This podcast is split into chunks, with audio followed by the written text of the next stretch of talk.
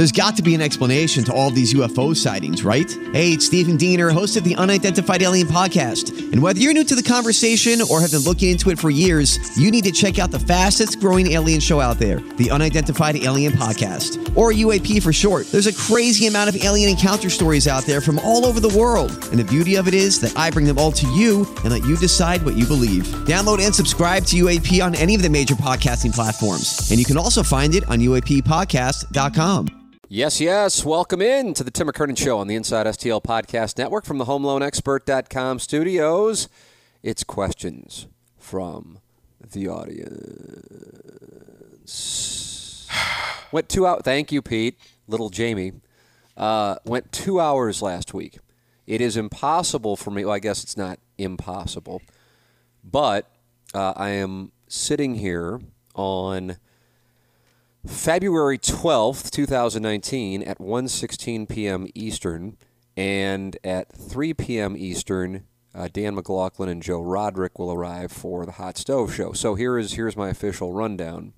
Um, at approximately 7:15 Eastern, I drove to Roger Dean Stadium. Probably got there around 7:35, 7:40. There actually is traffic here. I mean, it's not like a Highway 40 at McCausland deal, but uh, some traffic, not necessarily interstate or anything like that. But either way, it takes a little while to get there, even though it's probably only, God, four miles from PGA National.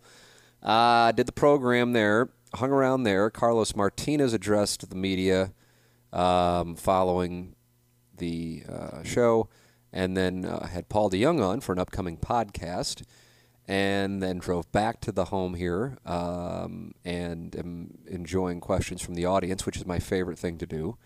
And then uh, coming up is the Hot Stove Show, and that is at 3 Eastern. So even if I wanted to go two hours like I did last week, I couldn't. Again, could I? Yes, but that means Roderick and Dan McLaughlin would be sitting here staring at me as, as I babble on and on and on with uh, Gangster Pete slash Little Jamie back in uh, in St. Louis. So therefore, I think this will be uh, less than two hours, only because I have another thing to do, another show to do, uh, coming up at uh, at three Eastern. But let me tell you something, Gangster Pete, little Jamie. It's young. It's young Jamie, by the way. Little Jamie. Um, I think little Jamie insulting. sounds a lot better. I go, it just sounds a lot better. But either way, I'm covering because I messed it up. But either way, here's the thing: I enjoyed the hell out of last week's questions from the audience, and last week's questions from the audience led to a bunch more questions from the audience.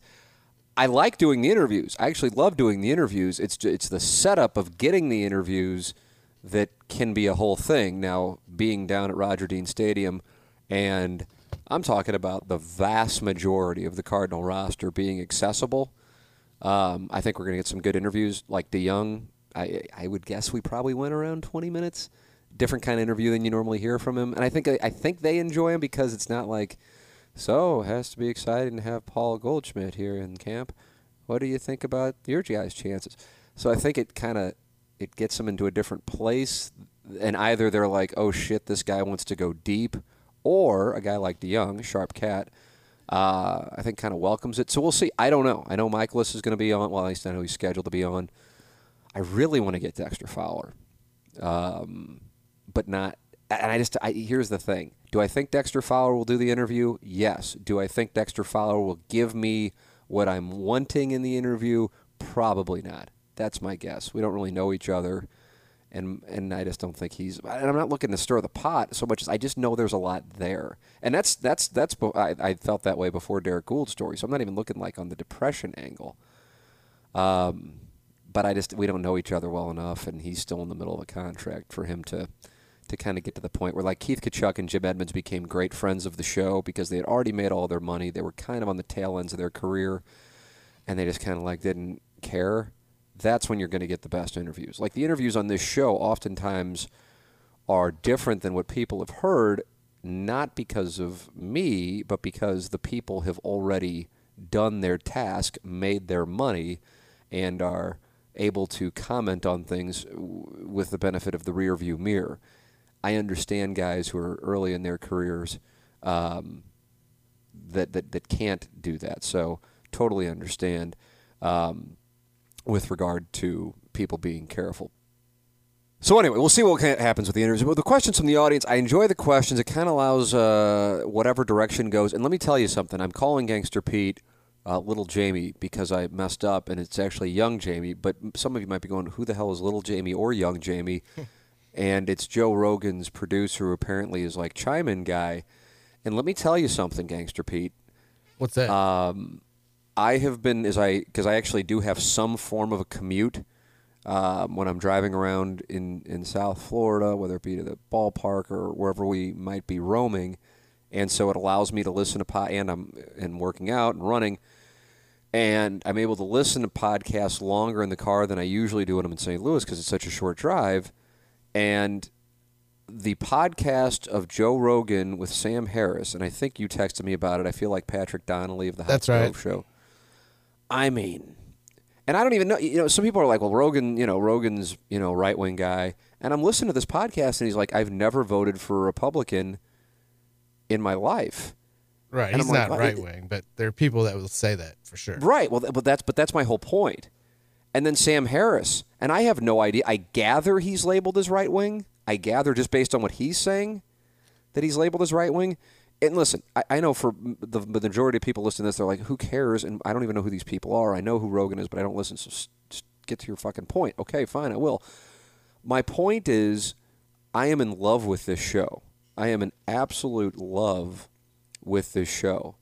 Um, and and it's because it's addressing issues in I guess I would say it's American culture. It might be global, but I certainly feel like it's impacting the United States more. But I, you know, what, what do I know as far as outside of that? What do I know in general on these issues with, you know, it's it's it's almost become like cliche to say Twitter pitchfork mafia. So I don't I don't want to I don't want to default to that. Um, but but groupthink and how people are scared to say something because they could be labeled as a take your pick of whatever ist, and then it could end their career. And I'm telling you, I I I, I am just seeing it. I mean, at a level I've never seen it, and it, it, it's not even close. I don't even know if I was thinking about this stuff. And, and, and, I, and I was on the receiving end of the Pitchfork Mafia in 2013, so I knew it existed then. I kind of got it in 1999, but there was no Twitter then. So, but what's going on now? I don't know. I'd love to know like what the cause of it is, like at the the real root of it. But I guess it is. I guess it is in some capacity tribalism, and it truly is like two teams. It's like left and right, and then you hear. So it's funny that I'm reading people talking about how Rogan's on the right, and then he's talking first person plural about if we run somebody who's extreme to the left, we have no chance of beating Donald Trump. And I'm going, okay, I just was reading that Joe Rogan is on the right, and he just said, apropos of nothing, it was just in the middle of one of these random conversations that they have, which is why I love the show, um, that, you know, he's never voted for uh, a Republican in his life and uh, he voted for Gary Johnson, I gather, in 2016. If I'm, I guess you could probably confirm that, Pete. Yeah, Gary local- Johnson got the Joe Rogan bump. Yeah. Oh, he got a Joe Rogan bump Yeah, like people actually started talking to him after or about him after he was on Joe. Oh, after he was on the show? Yeah, and then he had that thing where he didn't know anything about yeah, foreign that, policy. That, but that usually he got kinda- hurts, but it, it's some at, at the same time. Sometimes I feel like it actually doesn't hurt and might help you. I can't figure out what's going on. But my, here's here's where I'm getting at. I listened to that show and I'm like, there really isn't there isn't a direction. I mean, I'm sure he has a couple of things he wants to talk to, but it just winds up being a conversation. It, I kind of feel like I could do the same thing with David Hunn, uh, who's a guest, the Post Dispatch writer, especially as this better together and the merger thing is an incredibly hot topic in St. Louis. And we could just kind of riff off each other on a variety of different topics. I'm sure there's other people that uh, that some of you listening right now be like, yeah, I'd like to hear from this person on a regular basis and just kind of on a variety of topics. It, from my standpoint, it is so. It's just such good broadcasting, podcasting, thought process. I don't know whatever term you want to, and I love it. So I'm glad that uh, you have reintroduced me to the show. I, in fairness, I only listened to it a few years ago, and he was like talking MMA, and that's just not really my thing. And so I'm like, oh, I get it. He's MMA guy. I get it that there's a huge audience for it. It's just personally not really my thing. So cool, good. He's got a good show. He's been in studio on our show before with Charlie Murphy. Cool guy. Not not my thing. So whatever. And now what he's doing, I just think it's so good. I think it's so healthy that people are having these conversations um, because it is so off the wall. And I, I I'm not necessarily scared to talk about it because I think it's important to talk about it. What I'm, I don't know, again, scared isn't the right word. I'm cognizant of how careful one has to be in order to not like there's some there was some movie that if you did something like it would make like the the villain like the fictitious villain in a sci-fi movie aware that you were present and and I don't know if you can think of what I'm thinking of, Pete, because it's a very. Uh, I try to avoid scary movies. Oh, dude, I didn't know that. We'll have to delve into them. but I, I, but that that that if you did something, then they knew that you were there. I'm sure some people were screaming at their uh, phones, going, "How can you not think of this?"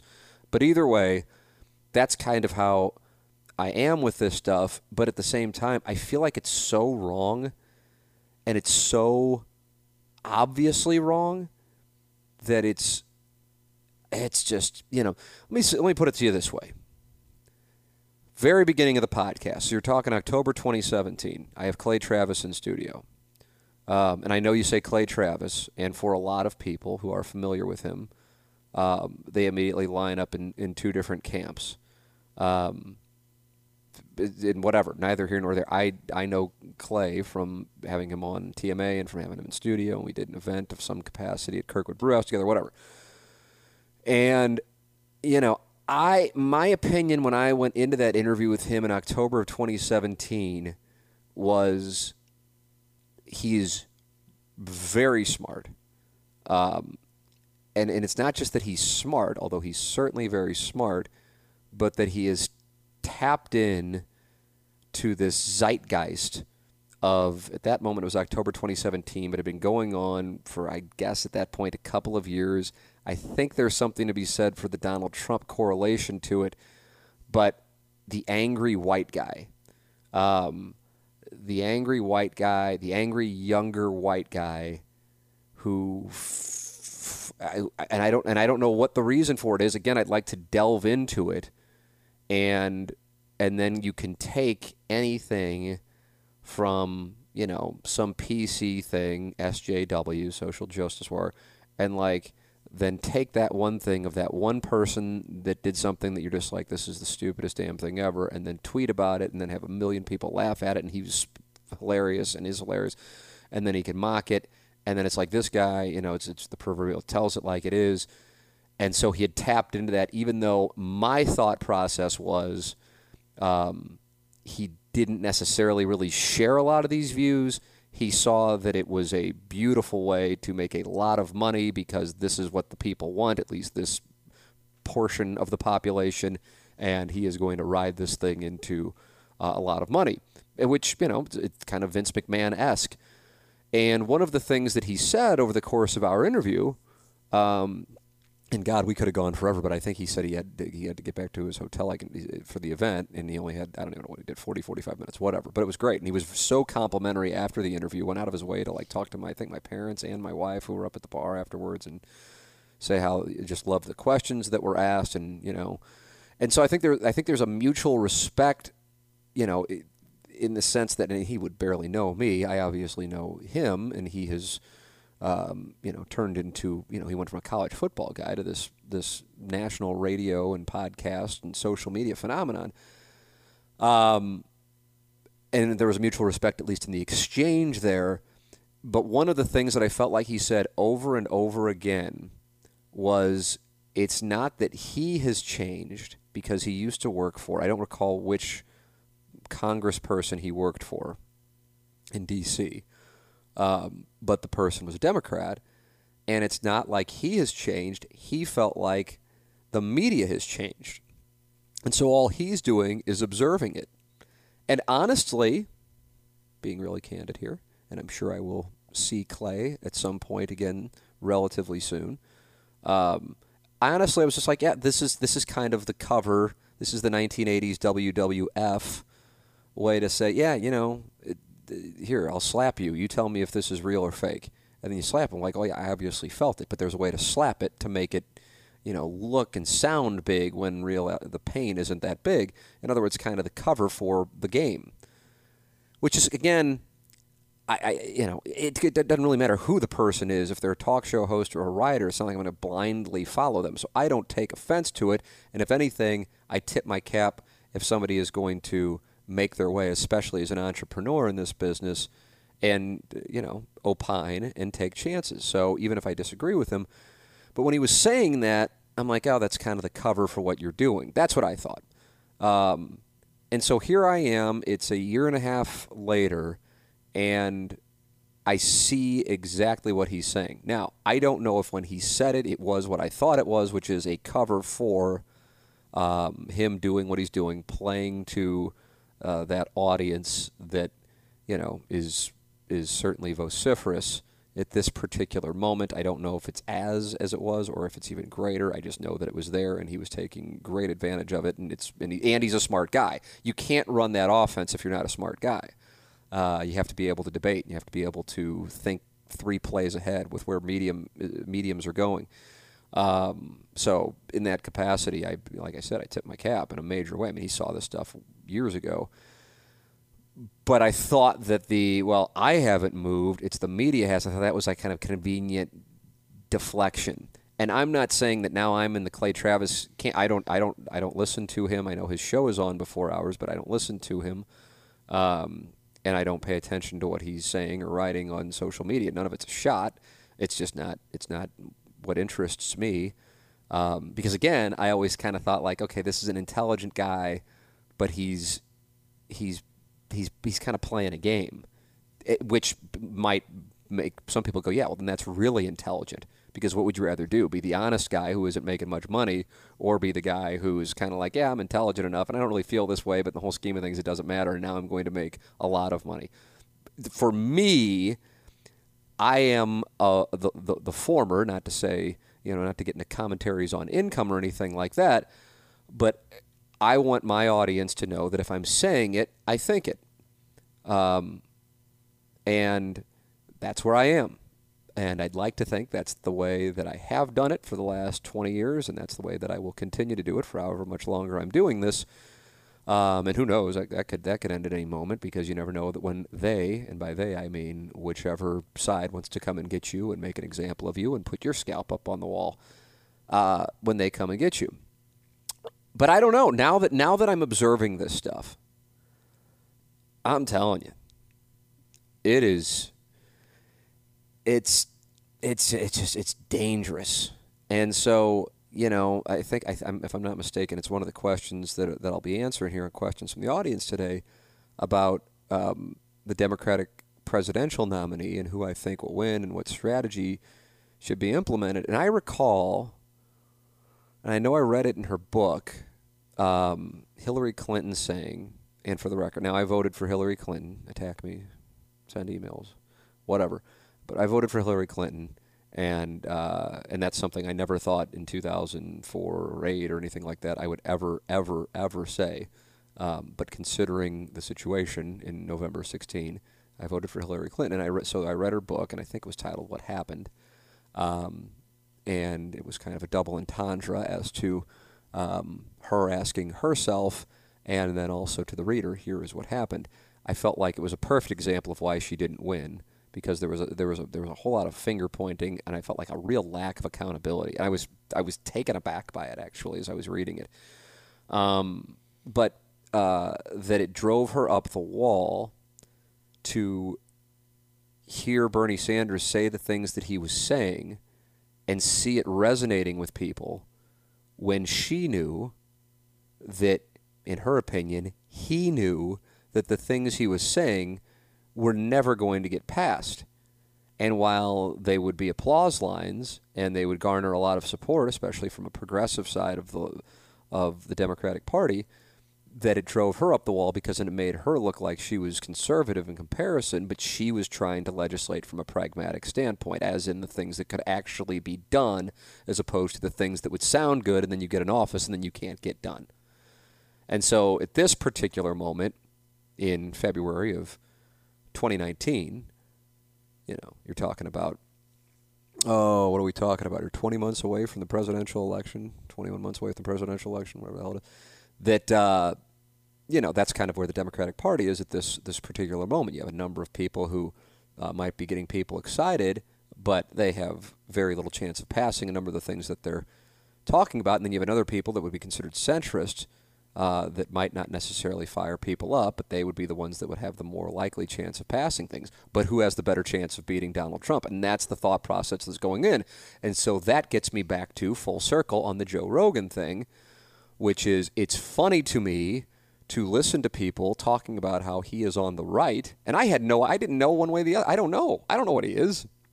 And you know what? I don't care. I have no. I hope you don't know what I am because I don't know what I am. I have no idea what I, I, know. There are a bunch of people like they joke, "Oh, you're a liberal." Like when you're especially you're in St. Louis, where especially with the people with money, uh, oh, you know, Tim's a liberal. Like like I'm some kind of fucking dipshit who just doesn't know my ass from a hole in the ground. Well, I, I can tell you exactly where I am on the, my main thing. I am not on board with those people who use religion, especially when they're operating as modern day Philistines and some of the greatest hypocrites in the world, and they use their WWJD bracelet as some kind of like invincible star that you got in Super Mario Brothers to act like a complete fraud, but because you got the bracelet on or the scripture in your Twitter bio, that somehow you're safe from all criticism. Fuck that. Fuck that. That's not what I'm uh, on board with. And then I see how that influences the political process, and it grosses me out, especially when I know a lot of the people who then, then tap into that base have absolutely nothing in common with them, but they just use them. Um, so that is really where I am. Uh, and then if we can get around that, because I'm not going to ever be down with that. I, just, I can't imagine a circumstance in which I'm down with that. Um, then I try to find who I consider to be the person who I think will act in the best interest, and that person can have an R after their name, that person can have a D after their name, and that's just that's that's where I am. But meanwhile, you'll have people saying, "Oh, he's liberal." Now, now people might go, "Oh, now he's being critical of this this movement that's going on now." Uh, and he must be becoming conservative because he had a kid, which is just that's just not that's just not it. I don't really know. I have no idea. I don't know. I, there are so many things, and the cat used to say it on TMA about uh, you know, you say I'm down the middle, which I always kind of felt like, and I've told them this, and I've told them this on the air too. I'm like, oh, I get it. You can't really say anything. You're on Fox Sports Midwest, and you don't want to. And I listen. I get that. I get that. But he's like, no, I really am just grossed out by both. and now I think I am officially at that point. I am officially at that point uh, that now I feel like people who probably it's kind of like the uh, it's like the, the, Republicans that I'm talking about that feel like they have to like go far to the right on social issues because they know that the Iowa caucuses and South Carolina primaries coming up and they got to appeal to that. It's now I feel like there are a number of people who for the most part would be more on the center and certainly not extreme left are like, oh, I guess now I've got to say this shit too because this is what's going to get me elected, and, and I can't afford to not have these people or have these people call me take your pick of whatever thing that I can never wash that label off of me and it will end my political career. That is where I feel like we are. Now, many of you listening to this might be going, yeah, dude, this has been going on for a while. I personally don't see it that way, but maybe you have seen it for a long time. But that's where I am. And so when I read that uh, Rogan, you know, again, this isn't like some, you know, huge publication I was reading. It just people talking about he's on on the right, and I hear him say, "Yeah, I've never voted for a Republican." I'm like, wow, it just it just shows. But to me, that's that's a good thing. Not that not that it's a good thing that he's voting Democrat, but it's a good thing that his opinions are so all over the board that therefore, from my standpoint, they're genuine. Like I can't imagine like having to line up with every political platform of e- either party. I just can't imagine that. Now maybe it happens. Either way, the the most recent one that you told me about, Pete, and I think uh, Patrick Donnelly of our Hot Stove Show staff uh, told me about uh, with Sam Harris. Another official recommend. I'm not even done with it. I'm like 88 minutes into it, and it's just so good. It's so good. It's what I aspire to. Like in 1997, I aspired to Stern, and don't get me wrong, I'm still there. That's I listen to Stern and podcasts, and now it's really basically Rogan, uh, just because they're so long. But uh, I appreciate the manner with which they have conversations. I love it. Joe's open minded. Like he doesn't just stick to his team, you know? He's yeah. if you make a good argument, he's willing to change his mind. yeah, that's another thing. And he was talking about Harris was talking about how somebody who he was sideways with uh, in the past, and I guess this goes on. I'm glad that I'm not really. I guess it's essentially what we kind of mock on TMA hashtag Radio Wars. It sounds like it's hashtag Podcast Wars, and people get in their little camps and take shots at each other. And uh, a lady, uh, I guess, with regard to the students from Kentucky and the controversy over the uh, Native American elder and the drum, and they were wearing the MAGA hats, and how it was portrayed initially as one thing, and then it turned out it was another thing, and some people doubled down, which I was in awe of. Right. Uh, I really, I truly was in awe of that. Uh, and then some people apologized and said they were wrong, and uh, and I would be like, yeah, tip my cap good. I mean, you know, shitty to jump the gun, but I would imagine most of us who have microphones or or pens for forums uh, have made that mistake before. So good, you acknowledge you're wrong. And Sam was saying he reached out and tipped his cap to this lady, and then then he was ganged up on for saying, you know, I, even as this woman who had been sideways, he had been sideways with. Then they went after him and then started calling him a racist. He's just like this stuff's so out of control. I mean, it's wow, I don't know. I don't know. I don't know. It, it legitimately bothers me, and it shouldn't bother me, but it bothers me. I'm I'm worried that it bothers me, and I'm going to start doing things that are going to take me out of a comfort zone because I'm sitting down in Florida. It's 80 degrees. I'm looking out at a golf course. I was just at Cardinal Spring Training Camp. Things, relatively speaking, for what my bar was growing up as to where things could really realistically wind up uh, are pretty good, and I'm I kind of got an itch I need to scratch with some of this shit that I see. But the moment you start scratching that itch is the moment that then you get into you can get into the crosshairs. And I don't even know which who'd come after me. Would they come after me from the left or the right? Um, but I'm not interested in signing up for a team. I know that, and I feel like that's kind of the way the game is being played, and it's just gross. And it, I think it's it's not that it's gross because it's gross to me. It's gross because I think it's so dangerous it's so dangerous. Like I would watch Republican presidential primaries when they would have to go through Iowa and South Carolina and go, man, in a way I feel badly for these guys because at the time it was almost all men. Because I know they're like having to say stuff about gays or about some social issue, and they're like they don't really deep down feel this way, but they gotta to talk about this crap and you know appeal in order to, and I just be like, oh, it's so awful.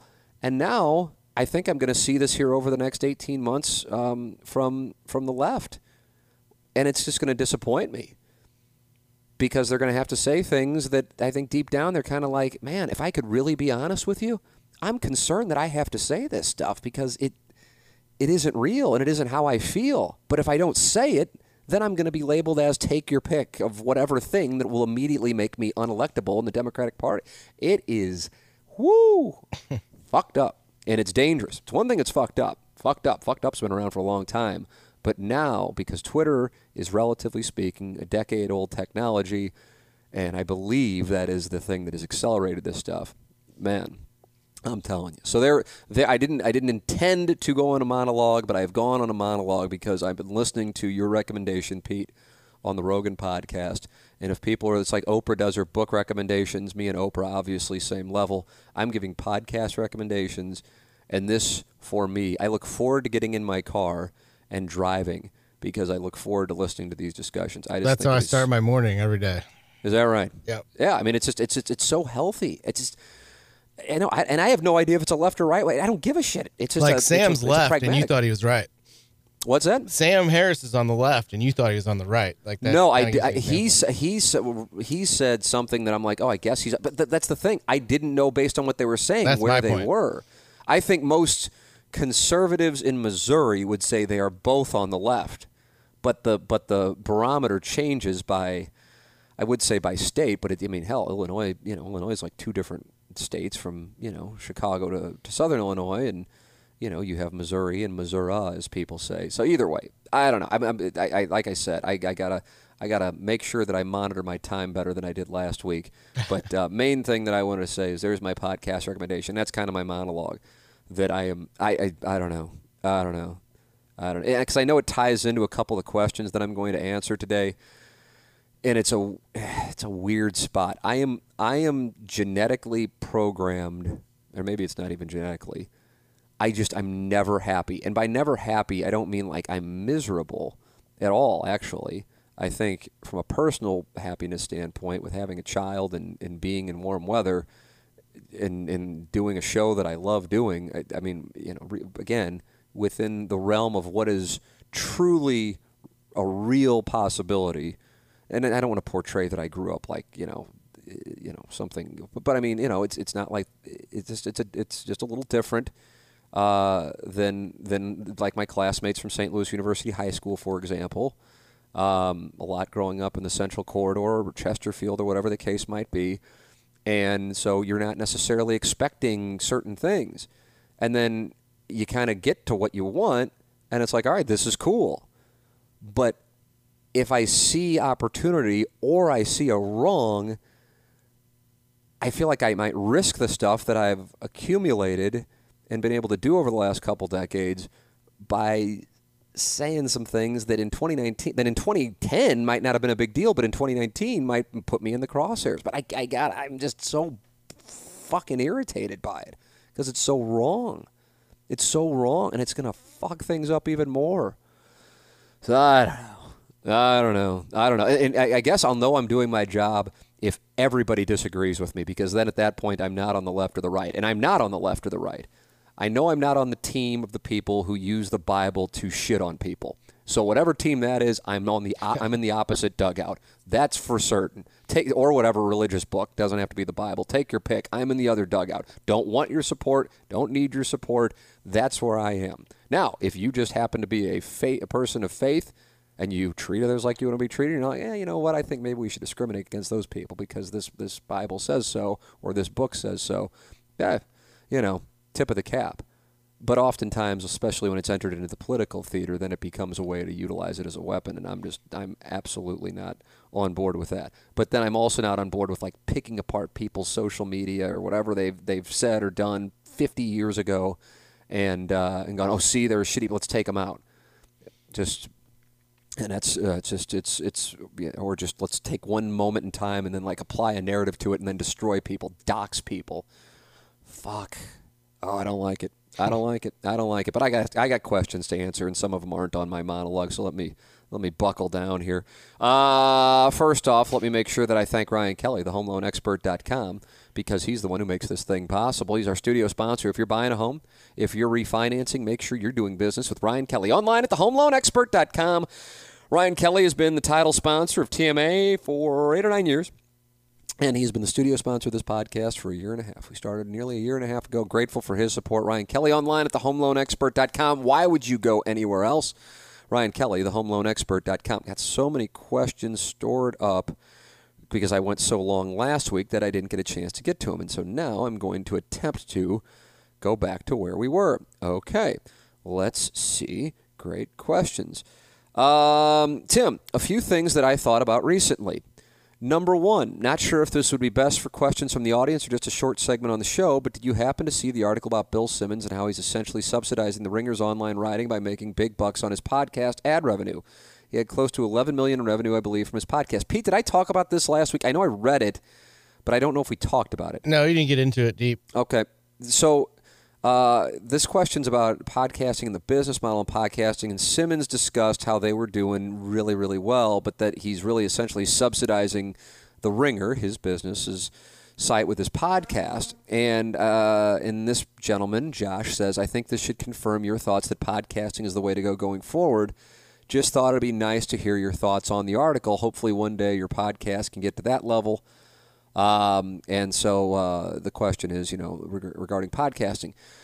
So, you know, great question. And for me, having done this stuff for a while, it's kind of second nature. Um, but I also recognize anytime I talk about kind of the inner workings of this stuff for 99.9% of the people listening, it's not second nature. Just like I could walk into your business and for you it's second nature and I have absolutely no clue.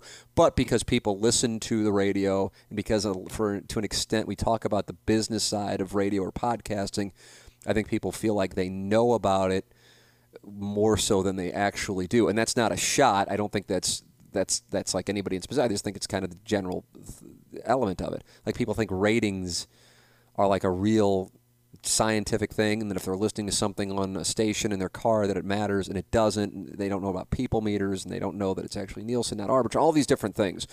Um, when it gets down to it, it is just like any other business uh, or marketing department that you have to give people a return on their investment. That doesn't change, whatever whatever industry you're in. With regard to podcasting and applying what I'm doing here to Bill Simmons, not that that's necessarily what's being done here. You know, when you're casting a net as wide as his, you're going to be able to get downloads that, you know, I mean even TMA for as many downloads as TMA gets and TMA gets a lot of downloads, it's it's it's not even on the it's it's not even like on the periphery of what the national companies buy.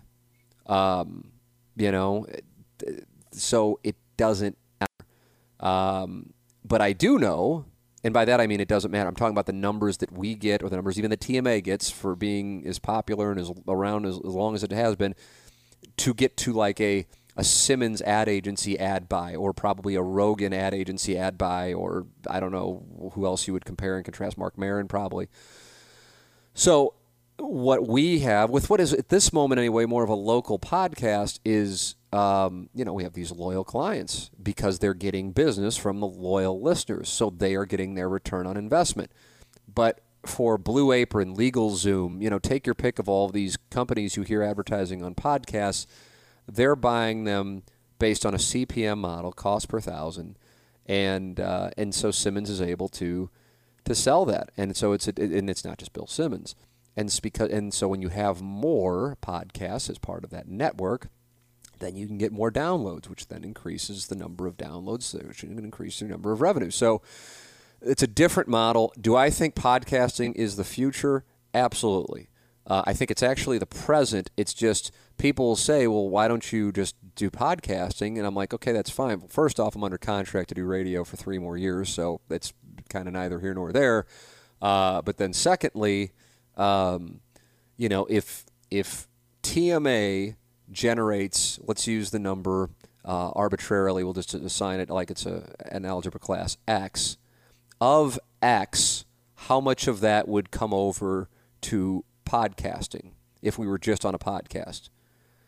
And, and any any we can assign any percentage to X at this point of of the original um, to come up with what Y would be, the final result of what the revenue would be. Um, and, and my guess is it would be 60% of X. And I could be wrong on that because I think there are some things that we could do uh, and then put everything under one roof that could be different. But as far as it's just not, it's and, and on top of it, it's a local show, and the St. Louis market just isn't there yet. It's not to say that it won't be. It just isn't at this moment for a local only podcast to truly bring in the kind of revenue that it's that's comparable to what TMA brings in. So that's essentially that's that's that's the analytic. It's a pretty easy analytic, but people ask about it, so it's not like I go, "Oh, what a dumb question." I think it's a great question. Uh, I have business advisors who say that's that's that's the move, um, and I agree that it probably at some point will be. But I think the best thing at this moment is to have the radio show, especially the radio show that you know, fortunately, is you know going on 15 years. Uh, and has a following, and then start building up the new thing as as you go, which is is what we're doing with this. But I love doing it, and as we said last week, when I don't know what the, what the question was, we came up with it. I feel like on TMA, even though I'm the point person, that I think of, of the five people who talk on air, I think I talk the least or the fourth, uh, maybe just ahead of the plowhawk, depending on if he's banty that day. So this forum allows me to kind of expound uh, whereas, like if like just like for example, like if Doug or the cat were going off on these kind of tangents that I go off on questions from the audience, while the other two hosts are sitting there, we'd look, we'd look at each other like, "What in the hell is this guy doing?" you know. But when it's just me and the microphone and Gangster Pete's uh, in the world headquarters there, it just allows for an expansion of thought, and you don't have to worry about getting to this or getting to that or making sure that the other person gets their airtime. Not that any of us give a shit about who's talking you know, or whatever. It's just a conversation. You don't work together for as long as we've worked together and care about that stuff. But um, at the same time, you, you know, if you're doing a, th- a three person show and TMA is really kind of an ensemble with the producers and the audience being as active as they are, you know, if one person was talking only, it would be really fucking weird. So um, it's just a different style of show, which I personally love doing. So to answer your question, Josh, I think you're right. Um, I think the Sim. I think let me put it this way: Simmons, the information that Simmons gave out, and it's a private company, if I'm not mistaken, so it's not like this is validated on the market, but assuming it's accurate, is encouraging for what I. It validates where I think the medium is going. Um, it's not really, and also it's not that surprising because I think it's kind of obvious that it's happening. Um, but but but what he is doing versus what we are doing and anybody else doing a local podcast, it's in two different worlds. People, it's it's almost like a tell in this business. If somebody starts talking about their downloads and they have a local podcast, and I'm just kind of like, yeah, I know that deep down, you know, that might sound good, but I, it's kind of like when I started InsideSTL.com and people were talking about hits. And like hits were this glamorous number, but it didn't mean shit. Same deal now. Page views, unique visitors. Um, you can talk about downloads all day long, but unless it's at a certain point, the, the national companies that make those buys, they don't care. So what we care about here is that you make sure that if you get the chance to do business with Ryan Kelly or Mark Hanna of Evergreen Wealth Strategies, that you do business with them because uh, those are the, the local clients who make this program possible. And so it's just a different model. Um, and that's the thing that I think people, um, you know, from a podcasting standpoint, that's that's the direction I think it's going. Um, I just I I feel like it's I feel like it's obvious, but uh, you know it's also probably generational in in some capacity because there are plenty of people who just go, yeah, I don't know how to do it, and then they just kind of stay away from doing it. Like my dad, for example. You know, uh, it's like Timmy, I don't know how that shit works. I don't know. Your mother's gonna have to show me. I don't know. And I'm like, okay, here, button here, button here, play. And he's like, but I'll tell you what. I was listening to that DeWitt podcast. That's a good guy. And I'm like, oh, you figured it out because it's two button. You're hitting two things and then you're listening to it. So, you know, it's, it's, it's sometimes it's like the wall seems a lot bigger than it is in between the old and the new. And then once people get on board with it, then it's like, why wouldn't I do this? I always say it's Netflix for audio. It's on demand. You listen to the topic you want to hear them talk about. I mean, back in the day, and by back in the day, I'm even going just like five years ago, and you're driving along, you're listening to take your pick, whether it was us at 920 or 101 or whatever, and they're talking about the Blues, and you're like, man, I want to hear about the Cardinals in the off season. Fuck, you know, I don't want to hear this. What are you going to do? You probably flip around and start listening to music, or you just sit there and grind through it. Well, now you can get the content when you want it, specific to what you want. Why wouldn't you do that? Why wouldn't? And and from the personalities you want, you're like, oh, so and so's on today. I'm not interested. That's how I was with Pardon the Interruption. Love Tony Kornheiser and Michael Wilbon. They got fill ins in. Yeah, I'm probably not going to watch it. I remember that deal. So it's obvious because it makes it's it's just logical. The issue from the advertising standpoint is how do we actually track it um, accurately? Because just because it shows that it was downloaded, it doesn't mean that it was listened to. And even if it was listened to, it doesn't mean that the person listened to it in its entirety. And so that's the thing. And I'm talking about big marketing companies. That's the thing that are, they're having a tough time uh, handicapping. Hey, Mark Hanna knows people are listening because his phone's ringing. And I know that Mark Hanna's good people because I've gotten to know Mark Hanna, and Mark Hanna is exactly who you should be dealing with. I've been talking about one of our sponsors and the work he can do to help you with your finances. And this is the time of year those tax forms start coming in. I got hit with three of them in one batch of mail last week. Mark Hanna reminded me that last year the government passed a tax law that lowered taxes for most people to some of the lowest we've ever seen. But the W 2s and 1099s are coming in. So think about how much of what we make goes to paying taxes. Taxes are already one of the biggest expenses that most people ever pay. Do you ever think about what might happen if taxes go up? This is a great time to look ahead to the future and come up with a strategy. Mark Hanna with Evergreen Wealth Strategies helps everyday people every day get their finances organized. Give him a call at 314 889 0503 or go online at evergreenstl.com. It's Mark Hanna with Evergreen Wealth Strategies. I am so happy to hear so many of our listeners have called him because your life is just better. I I started doing something that just it's so damn basic and now uh if I were doing this stuff just a couple years ago, I, I, I probably I, I would have stopped spending like I was spending. But it was so obvious because I was running budgets for my businesses. It's pretty basic. Why wouldn't you run one for yourself? Now, I'm not saying everybody should set up a budget, but and, and I think when people think budget, it's like, oh, I can't spend this. No, it just it just lets you know what you're spending, so you just have a grasp on it. It's really basic. uh, just and it can change your world. And that's what Mark helps you do, not set up budgets, but just let you know what you have and if what you want, here's what you need to do. 314-889-0503. All financial advisors are not created equal, man. And even if they are created equal, which they're not, they certainly don't run the same offenses. Mark Hanna, difference maker for your life. 314-889-0503. Up we go into another question. Ooh, this is a long one here. But uh, let's see if let's see let's see what we got here. I think this is I saved it, so it must have been must have been worthy of being saved. Tim, a question that has been on my mind is whether or not you ever worry about the radio show getting stale. Ooh, look at this. Please don't take this as a criticism, as I've been a loyal listener for years, but I have wondered if this is something that's been on your mind and is part or a lot of the impetus for your podcasts. The basis for my asking this question is that these days I mostly catch up on TMA through podcasting. As much as it's joked about, I read I read the show notes that Iggy puts together. I think actually, Gangster Pete, you are show notes these days, correct? That's right.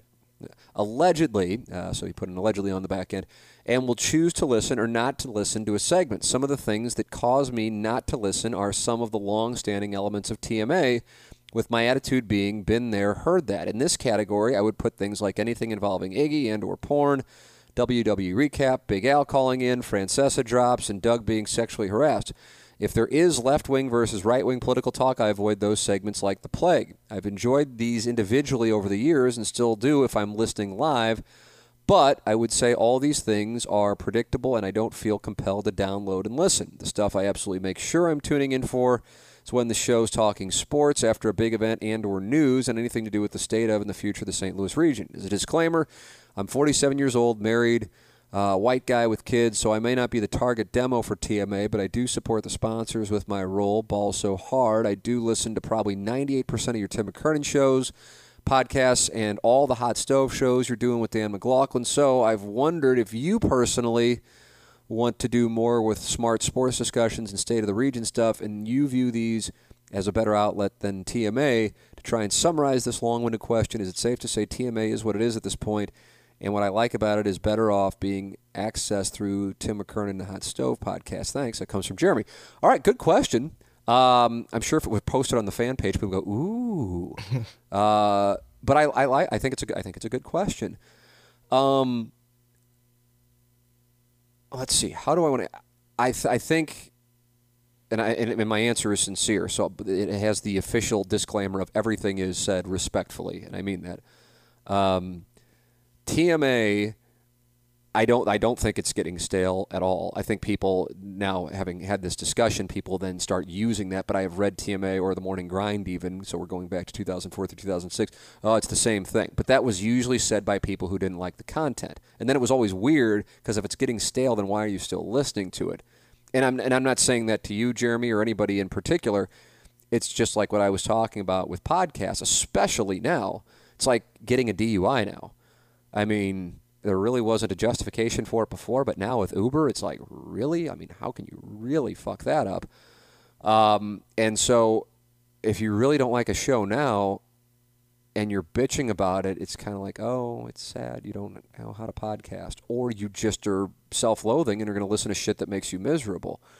So, I think TMA, I think TMA, for example, right now in 2019, is a great deal different than TMA in 2018 at this time. I would, how, how, you would say, well, how is that? It's still the same. I go, well, I'm the one who's hosting it, and therefore I would be able to go into the weeds of why. Um, and I would say uh, one thing that I can tell you right off the bat: no guess. Don't want guess. The best parts of the show are not guess. I love guess. When, like I interviewed this morning, Jack Flaherty on TMA. Now the cat wasn't there because he was doing Fox Sports Midwest stuff, so he was inside the building, and Doug was on in the studio in St. Louis, so he couldn't see him. So I just handled the interview, and in that case, I'm all for interviews. Just like, by the way, this isn't because I was the one doing the interview. Let's say that I were back in the studio and Doug were sitting at the picnic table, and because to me, an interview is a conversation an interview is not, oh, I got to ask a question because I haven't asked a question yet and I need my voice to be heard. Because then it's a press conference. There's no flow. And then it sucks. And then on top of it, if it's three on one or five on one or 20 on one or whatever a press conference oftentimes is, or if the Super Bowl, hundreds on one, uh, then the person just, I think, subconsciously is on the defensive. Don't want to say anything that could get them into trouble. Even if you make a joke, it can get into trouble. An interview, oftentimes, more often than not, is one on one. And and it's a conversation. And so, as I've said a number of times when discussing interviews, my next question comes from my guest's previous answer, just like a conversation. So, when it comes to TMA now, there's just we just don't do the interviews. Uh, uh, guess I'm I'm just I, it's it really I should I blame myself that it went on as long as it did. It's yeah, it's bad radio. It's bad radio. Now, if if the cat if we were to air like like he has Tyler O'Neill in the cat chat this week, if we were just to air that in its in its entirety, I'd be all for that. But I'm not interested in having Tyler O'Neill on and he's on the phone line and me, Doug, and the cat are sitting in the studio and there's no flow. I'm not interested in that. So it's not that I'm anti-interview. Fuck, I love interviews. This this podcast was essentially founded on interviews. But it's I'm, I'm anti-shitty interviews. I'm anti-press conferences. I'm anti-beat writers coming on and like asking shit that we already have discussed. It's just like blah. It's so it's so outdated, and it kind of goes on, I guess, in St. Louis. I don't know.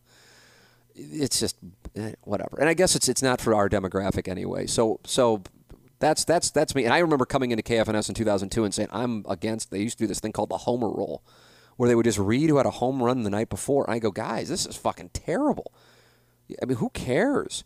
So and so hit their 13th last night. Okay, let's take a look at the Phillies and Braves game. So and so hit their 12th last night. And they looked at me like I was an ass, especially I was 24 years old. I yeah, I just like I wouldn't listen. Why, why would you listen to that? And then I said, and then I'm not interested in having beat writers on like a guest every segment.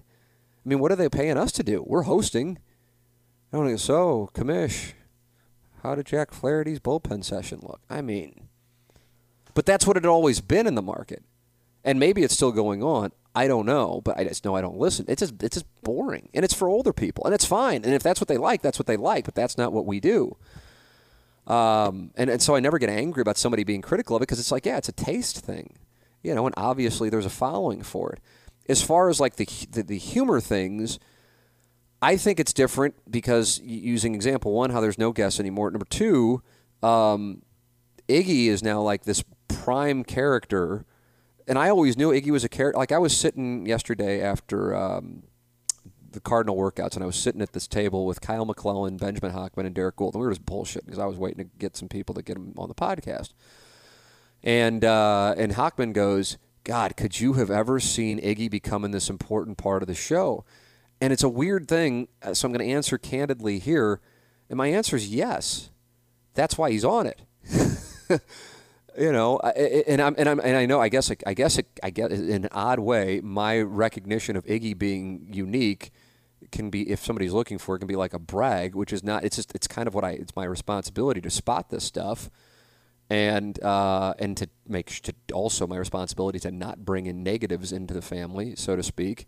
Uh, and if you see one becoming a negative, make sure that you, t- you tend to it, and however it needs to be tended to. But but Iggy's personality is is you can't create it. It's it is who he is. Uh, he doesn't give a shit what people say, and therefore he is perfect for what we do. And then he goes, "Then what about the Plowhawk?" Or he called him Plowboy, and um and I'm and again I'm kind of like I know it's gonna come off wrong, but yeah, the first time he was hired by 920 as a board operator, he was filling in on our show, and I heard his voice, and I'm like, "Holy shit, what is that?"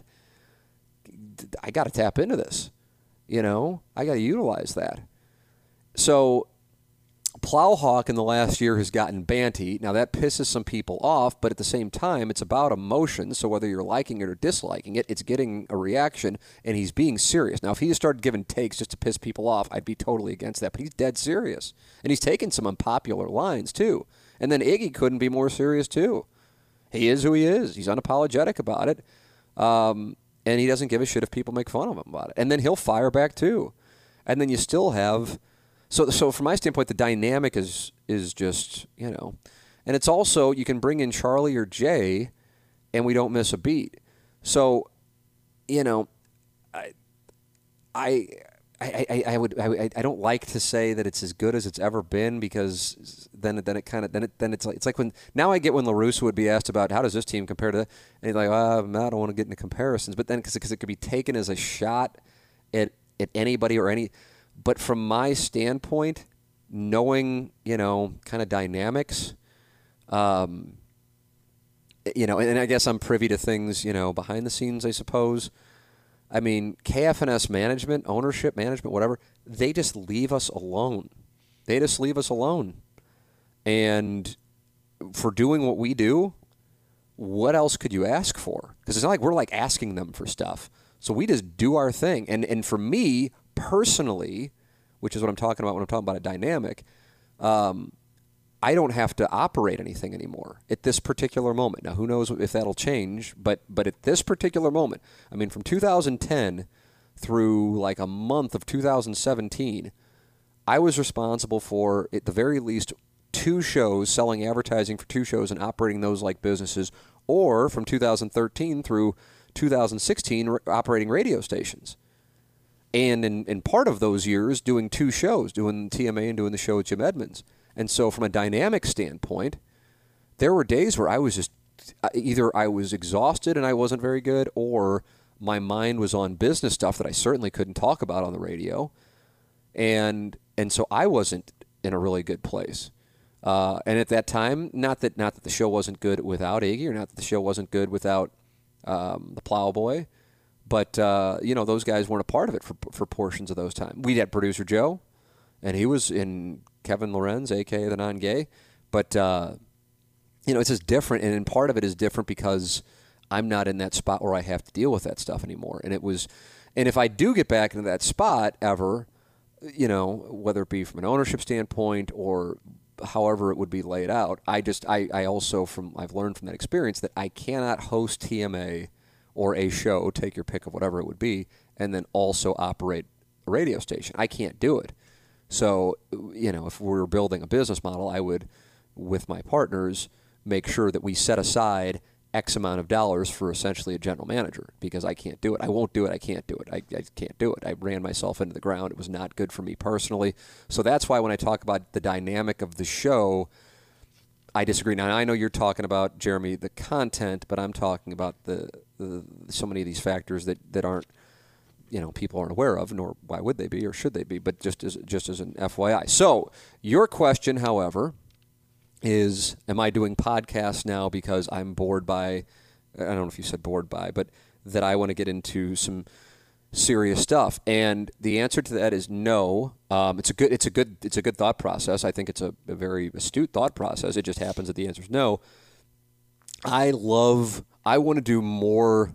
I could do more broadcasting if you said um, you could make, I don't know, let's just use it, 25% more, but you have to run the station. Um, and you're not going to do your podcast anymore, and you're not going to do Hot Stove Show, but you're going to make 25% all in, you know, combining everything now that I'm making from from KFNS, from Inside STL, from my company with McLaughlin, the Hot Stove Show, and I'm gonna I'm not to have to do the podcast, and not to have to do the Hot Stove Show, but I'm to have to do TMA and then operate a station, and you're to make 25% more than you make right now with all those other things. Would you do it? And my answer would be no, which I know might sound whatever, but that's the, that's a, just giving you an honest answer. It's a no. It's a no because I don't want to go back to that because it was really I just it, it was too much and it was it was not good for me. It was not. It just was not good. Uh, and I also don't think I was that great at it. That's that's another thing. I just think there are people who are much better at it, and we're at a point now that I think we could hire those people, and um, it would be better for everybody, myself included. But but for the business, just because I think you know, you know it's just not my strong suit. I did it out of necessity in the past, um, and then secondly, doing these kinds of shows are my creative outlet in some capacity, and it allows me to get into things that perhaps Doug and the Cat don't want to get into, or they might it might be awkward for them because of their television jobs, whatever the case might be. Not that they, we've ever had that conversation, by the way, so I don't want to make it sound like that there's embargoed topics or anything. Um, but I, I have always said because there was talk in 2012 ish of me doing afternoons on KFNS in addition to doing mornings, and I said I'd be happy to do it. And we were actually talking about a dollar figure. Um, I said, but the thing is, is that um, who I actually am when it's just me talking uh, would really surprise the people who listen to the morning after, the morning grind, whatever, because I'm much more serious than what they hear on the morning after morning grind. Like, you know, I'm not, I don't, I don't even know what people would think that I'm watching. I mean, I assume people think I'm watching Brazzers all the time, but like as far as television programs, what I'm watching, and like on Sunday mornings, I look forward to watching Meet the Press. I look forward to watching Chris Wallace. You know, I, I, I drink my coffee and I watch that. You know, that's, I love watching documentaries. I can't wait to watch documentaries, you know. But I'm also fascinated by porn. And it's like, oh my God, he's like, he said porn. We can't hire him because he said porn. And, and it's like, okay, that, don't, then don't hire him. I don't fucking care. I don't need you to hire me. But it's it's a really weird thing because the, the, with the attachment of that with, with it's like like the two can't coexist. So of course there there are millions and millions and millions of people interested in it, but just they don't talk about it. But I'm just fascinated by all these. I'm fascinated by religion also fascinated by certain angles of sports topics, but I'm not. I'm bored by 15 second canned answers, you know, and like breaking down wins above replacement. It's just not for me. But that's not shitting on it as a topic. It's just not the topic that excites me. I get bored, so I'm not interested in doing it. So the things that I'm talking about on the Tim McKernan show are the things that that interest that interest me, and and it's not to say that it wouldn't interest Doug or the cat. It's just these are kind of in my wheelhouse, and on in this forum we can go a little little longer, in as opposed to. Um, you know, with five voices on TMA, three in particular, but really, I mean, Plowhawk and Iggy are active on air. Um, but I mean, I, I don't know how many times I've gotten the compliment, and I think you kind of said it there, Jeremy, with your email, that um, TMA is at its best when you guys are talking about serious conversations, uh, serious topics in your conversations, I should say. So, you know, it's one of those things. It's like, well, I know those guys are dipshits, but when they talk sports, they do it really well. I mean, all three of us can do it. You know, I mean, I, I think I think everybody would agree with that. It's just, I in in the middle of February, I'm just there's just there's not a circumstance in the world, minus like the the arenas fall like f- imploding tonight uh, for the Blues and Devils, in which I'm going to spend a half hour on the show on that. It's just not going to happen. And before Blues guy gets angry, it could be the Cardinals and the Marlins in April, and I'm just not going to do. I'm not going to do that either. Missouri basketball, they blew a lead against Texas A&M. I don't know. They, they fucking suck. I don't really pay attention to them. I'm not going to waste. We're not going to do this. We're going to check the box on all the topics. And then that way everybody can say we're. I don't care. So you said I didn't talk about Missouri basketball. You didn't talk about the Blues. Fine. Don't listen. I don't. It just doesn't. Here we're going to talk about the stuff that interests us, and it's going to resonate with the audience because it's going to be talked about with some form of passion, which therefore is going to lead to emotion for people, whether they like it or dislike it, or they're going to laugh. And that's how we're going to do this, and that's what we have done. Um, but with regard to the podcast, I take that to another level because now it's just what I personally am interested in. Um, and then and I love what's happened with the questions from the audience thing, which was just kind of like a way to get Plowboy and Iggy in initially and just kind of fuck around with them, and then it's wound up leading to all these questions that that allow for um, expounding. So I'm I legitimately enjoy questions from the audience, and hell might do it, um, might do it a couple times a week. Hypothetically, you lose a host, either Doug or Jim. And everybody wants TMA to come to an end here this week, I guess. Hypothetically, you a, lose a host, either Doug or Jim, and your two standby backup guys, Charlie and Jay, and you get your pick to fill in the third chair. Who do you take in the TMA fantasy draft? My pick, Brad Thompson. Uh, that comes from Casimir. If somebody's, uh, well, who knows? Whatever. That's what the email says.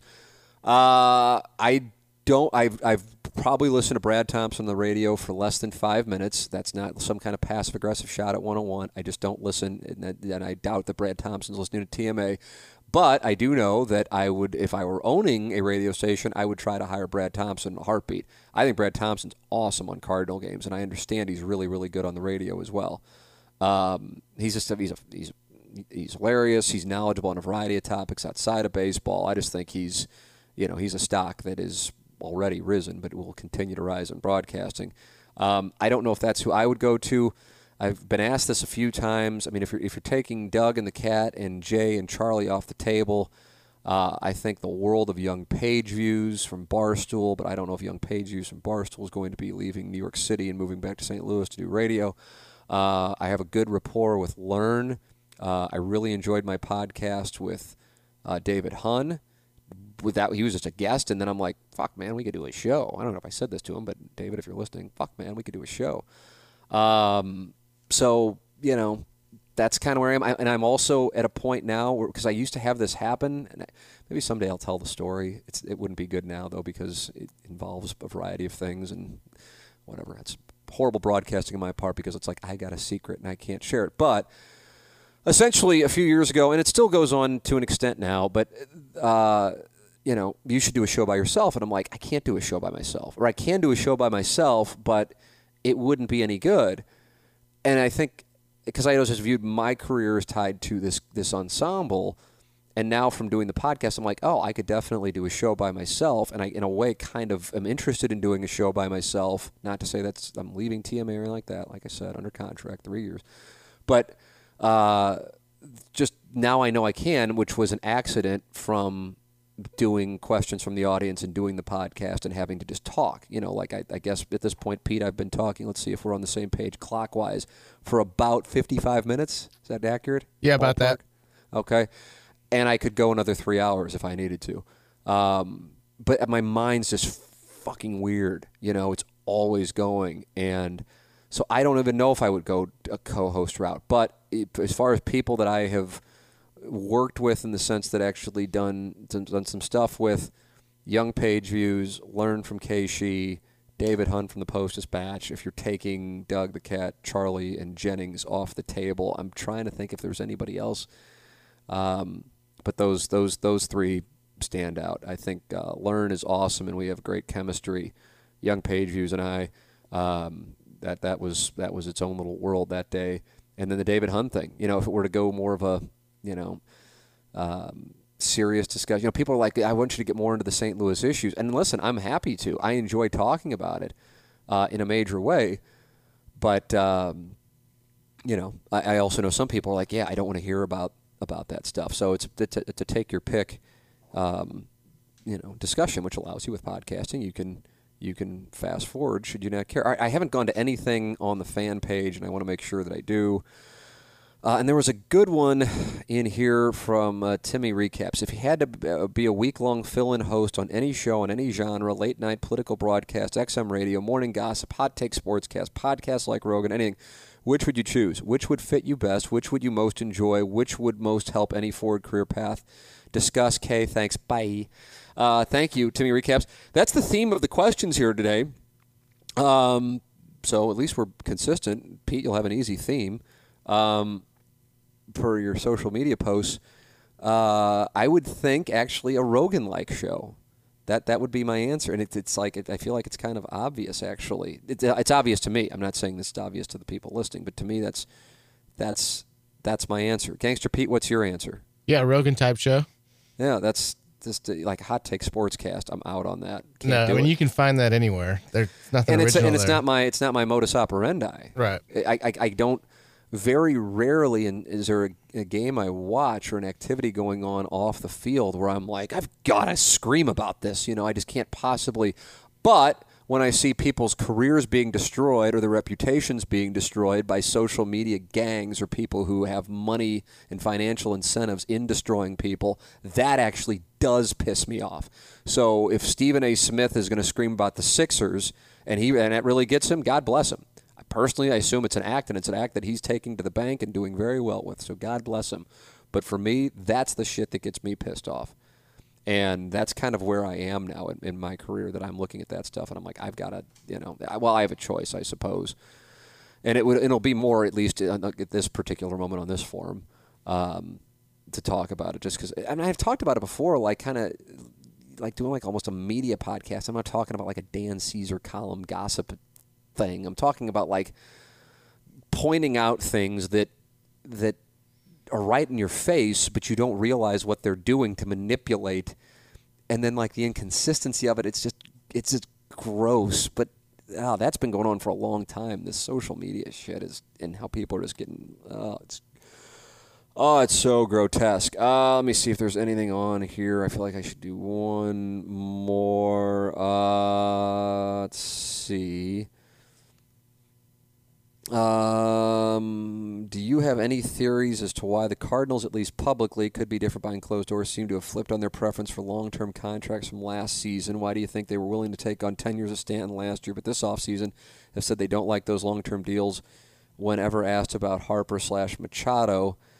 Uh, I just, I, I, this is probably the question I wouldn't have picked if I were just weren't just scrolling down. It's not shitting on the question. It's just, I can't at some point Bryce Harper and Manny Machado are going to sign, and I can't wait until they do because I can't wait to see what it winds up going for. Um, but w- with regard to the, I can't I can't say anything until it's done. But it's not like the Cardinals have said we're out on them. You know, people are saying the Cardinals are out on them around them, but I'm just not sure that they are. Now they might be, and people saying Tim they're out on them, and then they they don't sign them. See, I always told you they were out on them. I don't know, but I'm just telling you until until the body's buried, I don't feel like I can can like pontificate on it. So that's where I am on that. I agree though, if they aren't in on him and then they say, well, we were uncomfortable with a long term contract, then what changed between Stanton and Harper, using them as an example? And it might just be as simple as we just valued Stanton way higher than people see Bryce Harper. And that's that could be as simple as that. Talked about that a little last week. Hey, uh, James Carlton, State Farm Insurance Agent, has been with us from the very beginning. He's online at carltoninsurance.net, 314 961 4800, or go online at carltoninsurance.net. I was so impressed with James that I switched to him. This is 100% true. It's not part of the spot, it really is what happened. Uh, and we just loved the customer service and how helpful he has been. I can't say enough good things about him. 314 961 4800 or go online at carltoninsurance.net. And when I was doing the spot for him and not actually working with him, you know, I, I, went over to his building and met his staff, and I'm like, good for you guys for making sure that you have a live person answering the phone and that people aren't just going to go to voicemail or, you know, emails that aren't going to get answered. I was impressed by that. But now that I'm with him, it's it's the attention to detail and making sure that things don't slip through the cracks that could leave you exposed. It just matters, and I guess you know, and I don't know, I could be wrong on this. It's not necessarily fair, but I feel like a lot of people kind of like don't know what to do. They go, well, I guess I'll just start selling insurance, and, and that's not that's certainly not everybody, but I, I feel like that can pop up. Well, this is his business. This is his this is his career, and he is really good at it. And there's a difference. There just is and it's that's why I made the switch. I didn't need to make the switch. Um, I'm just I was just that impressed, so that's why I recommend him to our audience. 314-961-4800 or go online at carltoninsurance.net. If your insurance costs a leg and an arm, call James Carlton. Pause. Pause. State Farm. All right, there, there, I got so many more questions, and I just couldn't get to them all, and I hate that. I don't know. Maybe we'll do a surprise questions from the audience. But I got to do the hot stove show with Dan McLaughlin coming up here in a matter of seconds, so I got to shut this one down. As always, uh, thank you to Gangster Pete for being on the ones and twos. Thank you to our sponsors, thehomeloanexpert.com, Mark Hanna of Evergreen Wealth Strategies, James Carlton of the Carlton State Farm Insurance Agency, and of course Mike Judy of MikeJudyPresents.com and Johnny Londoff, Chevrolet, Highway 270 in the Washington Elizabeth exit, online at londoff.com. Thank you for listening. Please spread the word and subscribe and give great reviews and all of that stuff. And if you missed the interview this week, David Eckstein, our guest, Paul DeJong coming up. Jay Williamson coming up. We have all kinds of interviews we'll keep getting as we're down here in Jupiter, Florida. Thank you for listening. Thank you to Gangster Pete for producing. I'm Tim McKernan. This has been another edition of the Tim McKernan Show on the Inside STL Podcast Network from the HomeLoanExpert.com studios.